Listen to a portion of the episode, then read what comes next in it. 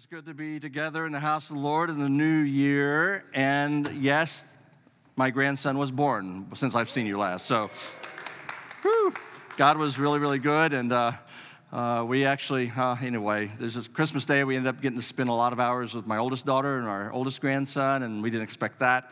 And then we spent seventeen hours on the road the day after Christmas. Got in at eight o'clock in uh, Ormond Beach, Florida.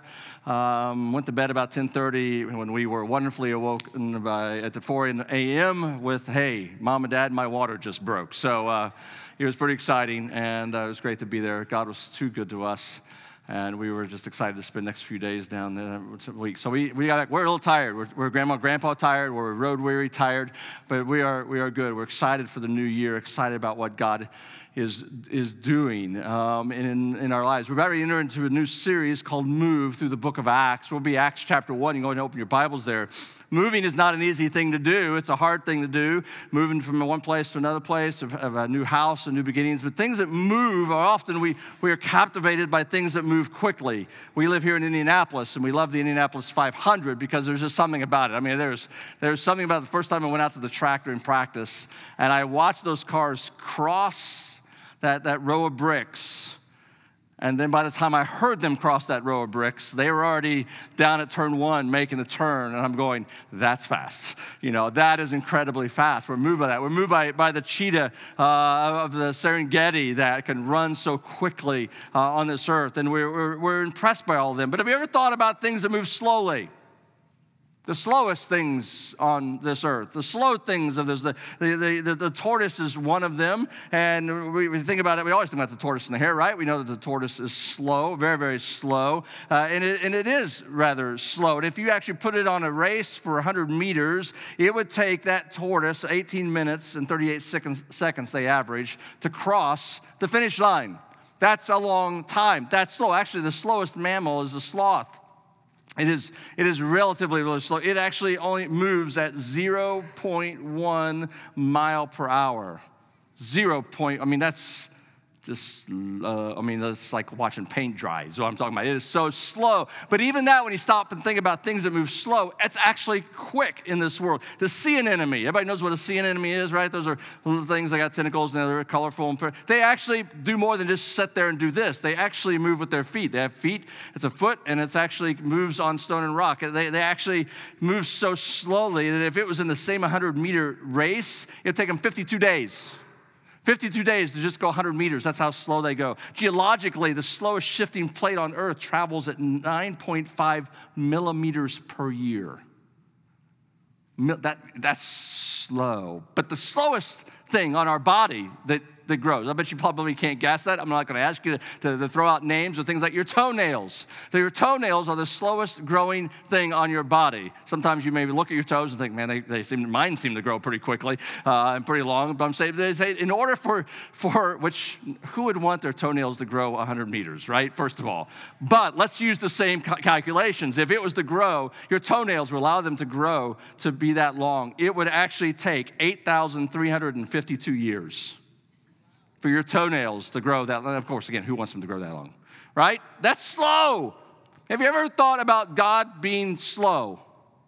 Have you ever looked at your life and thought, God, what are you doing? Are you moving at all? You know, are you doing anything? Is anything happening whatsoever in life and in my life and in my family? Where are you at in the midst of our world and our history of our world? And we can often think of our mind that God is slow. The psalmist thought it that way. As a matter of fact, in a good way, when he describes God in Psalm one oh three, verse eight, he says, he describes him as being slow to anger. I like that characteristic of God, that he's not quick to anger, that he is slow to anger. I love that about him. And many of our experiences, we perceive God to be slow. He doesn't respond quick enough. I don't know how many conversations I've had with people. I've been praying. I've been praying. I've been praying for years. Well, we'll keep praying. Yeah, but God did keep praying. No, we want things like a child, right? Have you been around a two-year-old lately? They don't want it in a few minutes. They want it now. If they're telling you they want something, they want it immediately. And that's the way we are with God. God move now. God do something now. God intervene now. Do something now. And God's going the same as we as parents do. What do we say? Wait. Not now. It's not the right timing. Just hang on. And yet God is often moving in ways we do not see, and we wonder what God is up to. And I, I want us to encourage us that as we move into this series about moving and about God moving, and the question is, I, I want us to have a heart that says, God, I want to be a part of your movement. I want to be a part of what you're doing. And by faith, I trust that you are doing something. And this morning, we want to remind ourselves and go back into time and into history and to see how God has been moving historically as well as how God has been moving in your own life. And I want you to ponder on that as we head into this new year. God, how have you moved in my life in the last year, in the last two years, in the last five years, in the last ten years? And look at his goodness and his greatness. The Apostle, Apostle Luke continues his gospel. We've been we finished up the, the gospel of Luke this uh, that we did this past fall. And Luke is the author of Acts and this gospel that is no longer focused on Jesus, but now the disciples, now those followers, now those guys that couldn't get it right when Jesus was here, entrusted with the good news of Jesus Christ, empowered by the Spirit to, to move forward. And Luke wanted to write to Theophilus to let him know that what was yet to come, that the death, burial, resurrection, and ascension of Jesus was not the end, but rather it was a part and in the middle of a grander story that was yet to be written that would have its effect upon all the nation. The book of Acts was written to continue to explain the movement of God through the gospel, through his people, to people, to all peoples, to the corners of the earth. The grand scheme of God's plan was even bigger than what we think of at Christmas time and at Easter. The grand, the grand plan of God was to reach all people of all generations. And over the next four months, we'll be joining with the first century church, looking at what God is doing and how God is moving and restoring man back to himself. So Acts chapter one, verse one, very short text this morning, not long at all, but one that takes us back. He writes this in Acts one. In my former book, Theophilus, I wrote about all that Jesus began to do and to teach. Doesn't seem like much, does it? And yet, we need to stop because it takes us back to what the Spirit through Luke was trying to communicate to, to, to Theophilus, but also to us. Jesus began. He began something. He started something. God was a part of starting that which was important. Luke wanted Theophilus to realize that the teachings of Jesus, God in the flesh, that which he said, that which he did, was planted into the souls of man, and it would grow like a mustard seed. It would produce a harvest, and his work on the cross and his, in the empty tomb were, were only the beginning. And so let's so go back to the beginning. Let's go back to what What God started, and God's work goes way, way, way back from the beginning. As a matter of fact, we need to go back to the garden, to creation, and look from the creation to the cross. I love reading stories that say once upon a time. Don't you? There's something about, there's magical about that phrase. That's all you have to say, once upon a time, and your heart and your mind and your soul kind of starts to lean in because you can't wait to hear about what's happened. It happened, right? Because you know an adventure is about ready to happen. You know that these certain characters that you're going to find out about are on this journey, this journey that was a challenge, a journey which will, will create joy and sorrows, a, a journey that will probably experience loss, a journey that, that anticipates them going against an enemy that is large, that is hard to overcome. It's the one in fighting that enemy and overwhelming, and in just that right moment, when even we have a fear that our heroes, our, our adventurers will not survive. The greatest hero of all swoops in and rescues and intervenes and guards and protects the hero that is pure, that is good, that is loving, the hero that is one that is able to, to stand up and, and guard the adventurers and is more powerful than all the enemies combined. And we celebrate as we get to the end of the book when we watch these adventurers rise in victory with the one who brought them out of certain death into this grand adventure of life. Sounds like a great fairy tale, doesn't it? Does it sound like a few books you've read? It has for me. But you know what? It's my story. It's our story. It's, it's not made up. It's not pretend. That is, that is the story of God who created the heavens and the earth. The adventure is no less than Adam and Eve themselves. When Satan, the evil one, entered in and outwitted man, he did not outwit God whatsoever. And when Adam and Eve submitted that sin, it brought death into this world. and we were separated. Mankind was separated from God. Sin did that, and we now live in this world still with the ramifications of sin that entered in all the way from the beginning. But in that moment, God promised. In that moment, God began to work, began to, to put in place those things, and he promised that one day all things would be made new. It was through Abram, who he then called, gave a new name, Abraham, because he was the father of a great nation, even though he didn't have a child at, the, at, at that moment in the later part of his life. That he would be raised a nation and a great nation to bless all nations. Even though that nation itself found itself in captivity, God would be working to free that nation. And it was through that nation that they would see God work. And God would give them the laws, and God would, would show them his power, and his presence would change everything. He would deliver his people out of the, into the promised land, out of Egypt, and they would experience things, man, that would be so cool. As I read through, if I read those texts in the Old Testament, don't you ever wish, like, I could be there? Only to see the seas part, only to see the, the flame and the clouds to lead them.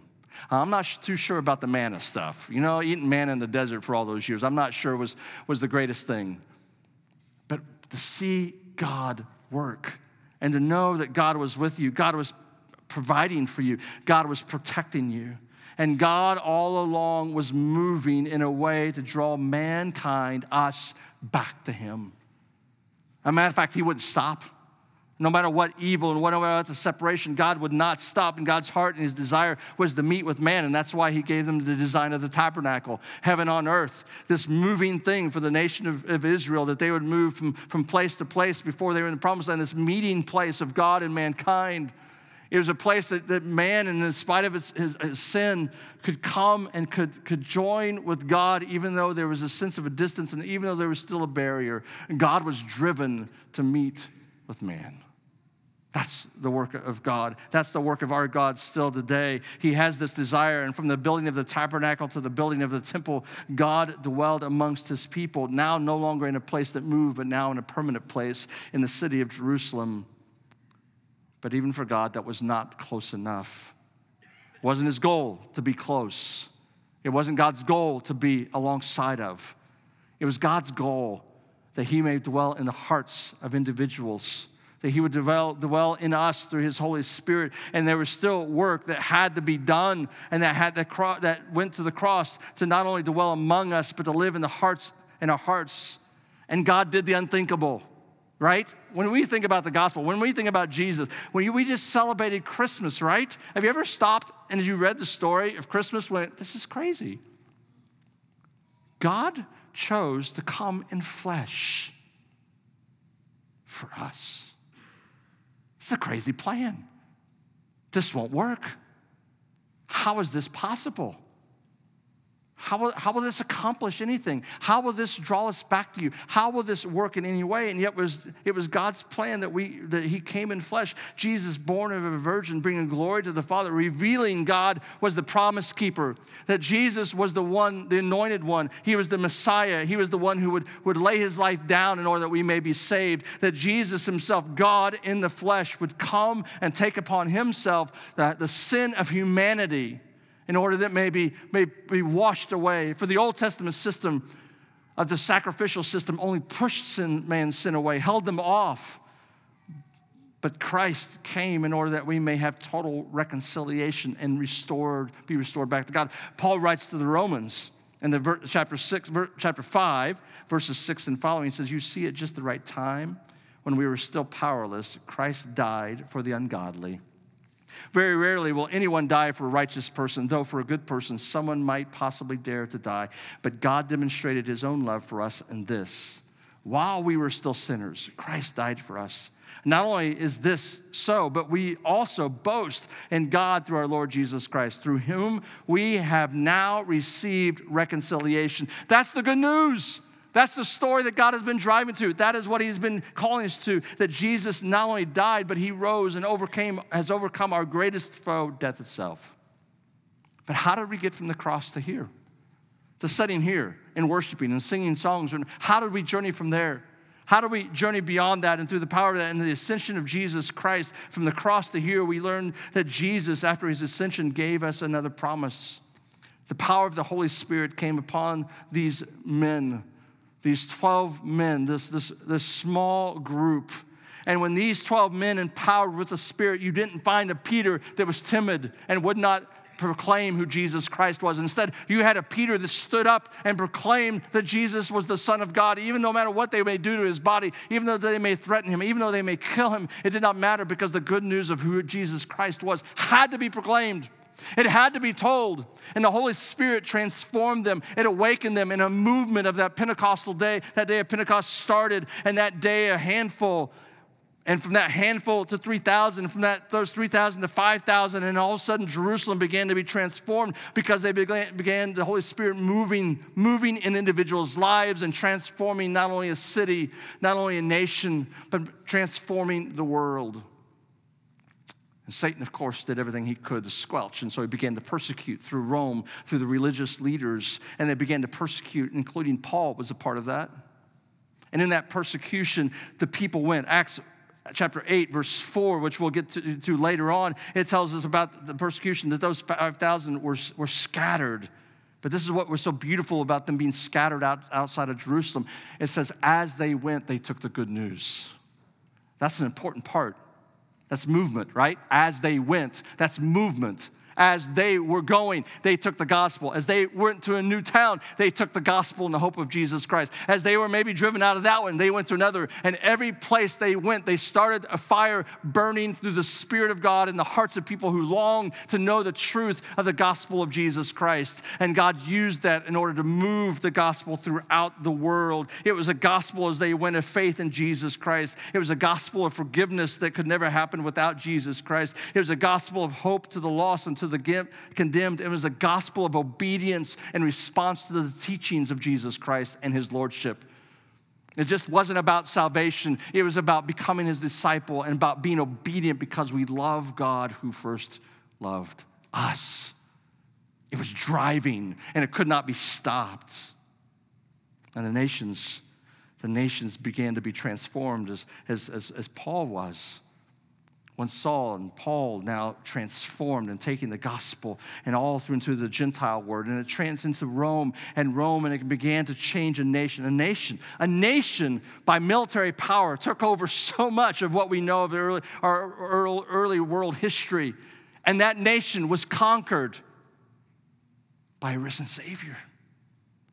Jesus permeated the gospel and changed and transformed the world and the nations as we know it. In the world history, as you study it, it's important for us to see that God was working in through all those moments, and the church gave birth. The church became strong. The church wasn't perfect. The church is still not perfect. But the church through history grew, and it became awakened, and it began to move and to, to work through Europe and to all the world. It was a gospel through by century by century. God used men and women willing to be used to advance, not a nation, not a culture, but a kingdom. A kingdom that permeated culture, a, a kingdom that was greater than any single nation, a, a kingdom for all people, a kingdom for all generations, a kingdom for all economic status, a kingdom for all genders. This is a kingdom that landed on our footsteps. It, it spread throughout Europe, Asia, Africa, the continents, the Americas.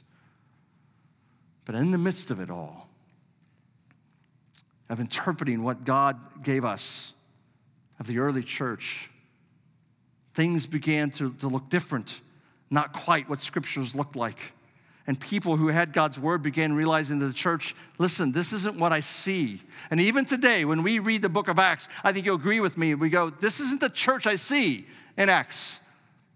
And how do we get back to the church of Acts? How do we, in my heart, begin to be a follower? Not, maybe it looks different on a Sunday morning, but how do I live like one who lived and followed Christ throughout the first century? How can I be faithful? How can I be on fire? How can I allow God to use me? And in eighteen oh one, God was stirring in the heart of two Presbyterian ministers, two, two guys that, that weren't even close to each other. Their, their names were Alexander Campbell and Barton W. Stone. And what they saw was that the traditions of man had, had risen in authority and power much higher than the Word of God itself. And they began to look, and they realized that we, they wanted to be and be Christians only.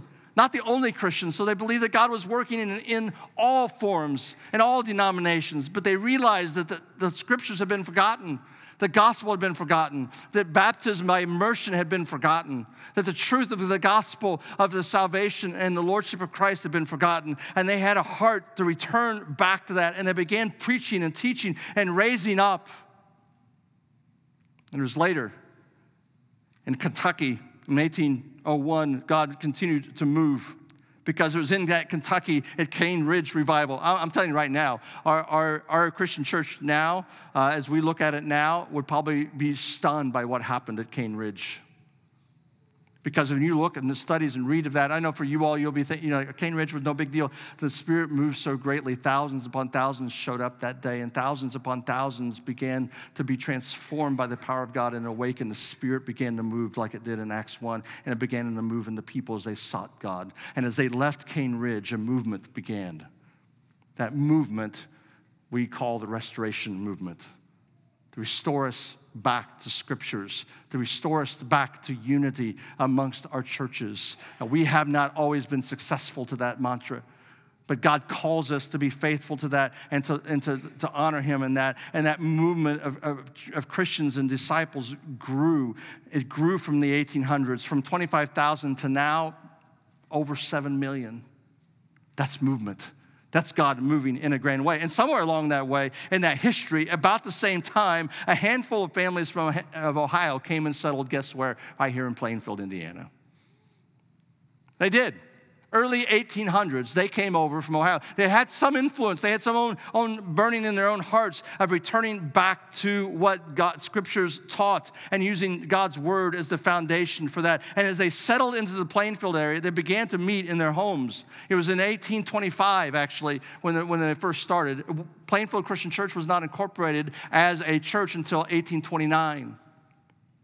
And what's so amazing, families, families of young believers. When I read through the history, uh, there's two families, uh, more than two families, but some were the Hadleys and the Hornadays. As a matter of fact, right now, as we sit here, they are buried across the street in Plainfield Cemetery. You can go there right after church. You want to go find them? You will find them. And they're part of the, and this is what's so cool. You know how old they were? This blew me away when I, I was researching this. You know how old they were? seventeen families in eighteen twenty-nine started. Majority of them were in their twenties. I always pictured them in their fifties. Don't ask me why. I loved it when I found out that they were in their twenties. These were young husbands and wives that knew that God needed to have, be honored and glorified and worshiped. And they began a movement in eighteen twenty-nine. It started with seventeen of those families. And to now, God has continued to move through his Holy Spirit, where there are over twenty-five hundred disciples of part of Plainfield Christian Church, which includes us. Seven years ago, this campus was started. Seven years ago, another few families, Steinborns, the Brewers, the Coombs, there, there are others. I, I know I've, as soon as I mentioned one, if you forgive me, I did not name you, but I want to tell you, you took a step of faith. You moved out, you trusted, and you saw God beginning to work and to move in a new way, and you said, I want to be used that way. One by one, one by one. Think of Tom and Liz. One by one, God began calling in your heart to be used to advance the gospel, to move it. And you know what? That's what God's still doing and moving. One by one, spurring what's inside of us. There's, there's a word in the King James that I think is one of the funniest words. Um, and it's a part of, out of the scriptures. It's, a, it's an old English word. It's the word begat. Remember that? Remember, anybody have the old King James? You know, you're going back to Matthew one. And you begin reading the part of scriptures that you usually don't read, right? It's the genealogy of Jesus. And it just, you know, you start reading and it just starts, Abraham begat Isaac and Isaac begat Jacob. You got to use some deep voice. I don't know why, but you, you know, when you read that, you think of this deep voice in your head. And then Jacob begat Esau. And it goes, begat, begat. It's a funny word. You know, I think begat. begat. And it, it's an English word. It just gives birth. And it's the story of reproduction. It's the story of, of new life, right? It's a story of excitement because there's this new being that has come to full life. And when I think of that word, I think of it in a new way. I think of it in spiritual birth. Who begat you? Who spiritually spoke into you? Who was involved with God's story before you knew God? Who was the person that God brought around you to speak of Jesus? Who gave you spiritual birth? Was it your parent? Was it a friend? Was it a sibling? Was it a grandparent? Was it a stranger? I don't know your story, but see, this is where your story and my story enters into God's story. And we begin to think back and think, God, you were moving before we even started. You were moving in a way that that, that, that you knew that, that you have a place for me, that God began spiritual birth. So this is the part of our story. We think this is great. I'm, I'm all in, in on the story. But the question I have for you now is this. Who are you begatting? I don't even know if that's a word. Who are you giving birth to? Who are you spiritually influencing? Who is God calling you right now, right now, in your life, in your world, whether it's a neighbor, it's a coworker, whether it's a sibling of your own, whether it's your own child, whether it's your parents, that God is going, I want you to love them the way I want you to love them in order that they may know me. Because there's fuller life that they've not experienced yet. And without Christ, there's only death. And so when we think about God moving, we got to think of God moving not only in the past, but God moving in the present. So what do we learn from this history? Some of you may be going, history, history, history. I'm telling you, we need to learn some things through history. What, what does it leave us today? Romans fifteen four tells us this. For everything that was written in the past was written to teach us, so that through the endurance taught in the scriptures and the encouragement they provide, we might have hope. See, I...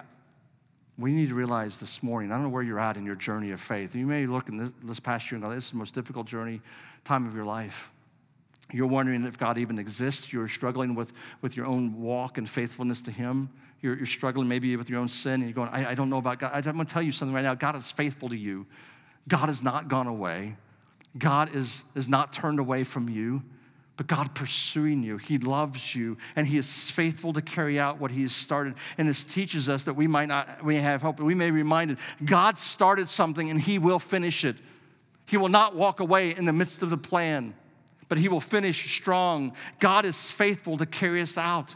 Philippians chapter one, verse six says this, be confident of this, that he who began a good work in you will carry it on to completion until the day of Christ Jesus.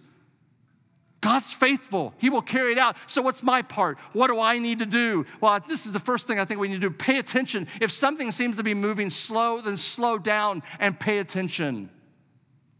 Be perceptive. We're easily distracted when it comes to God. We're easily chase things we shouldn't chase, and we stop being intimate with God because we think life's too big and there's too many things to chase. And I'm telling you right now, if you want to see God move, then you're going to have to stop and you have to pay attention. And so we need to ask as we move into this year, God, open my eyes to see you. I want to see how you're moving in, in, in the world around me.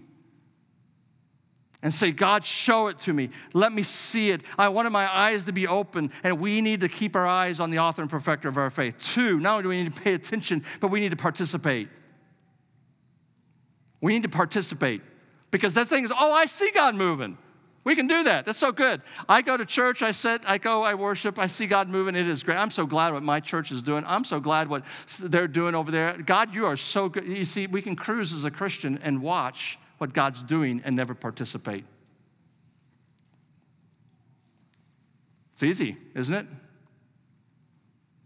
But God didn't call us to that. He called us into a discipleship relationship, and he says, I need you to see me so that you'll participate with me. And God goes, come to me, follow me, serve me, learn from me. Let me shape you. Let me challenge you. Let me call you out of your comfort zones. Let me do what's inside of you that, that which I desire to do. Submit to me. And God goes, participate with me in what I need to do. There are people that are lost and are dying and that are going to hell because we're too comfortable with seeing what God's doing but not participating with what God's doing. And church, we need to be awakened today. We need to be awakened in our heart, awakened in our vision, awakened in order that we may continue to God. Man, I love the stories I hear from you over the last year. As I as I preach this, I am in my mind running through stories of how you encounter neighbors, and I, I hear stories of what you're doing. I, I hear, of, I hear of a few. A lot of you don't even know this, and I don't mean to embarrass you. I won't names, but I didn't know this was happening. Someone two years ago came to our Christmas shop, And that person, they, they're not worshiping with us here today, but they came. And that person came, somehow started a relationship with one of you. And over the last year and a half, two years, you have been there for them in all kinds of ways. You've prayed for them and you've loved them. You are living out this. That's beautiful. I hear of you in your homes and friends and neighbors and apartments, and I hear how God is working and moving in you. And there's joy in my heart to know that as I say these things, this is who you are. And this is what you're doing. Participate with him. Never quit. Never stop until you take your last breath. Participate with what God is calling you to participate in.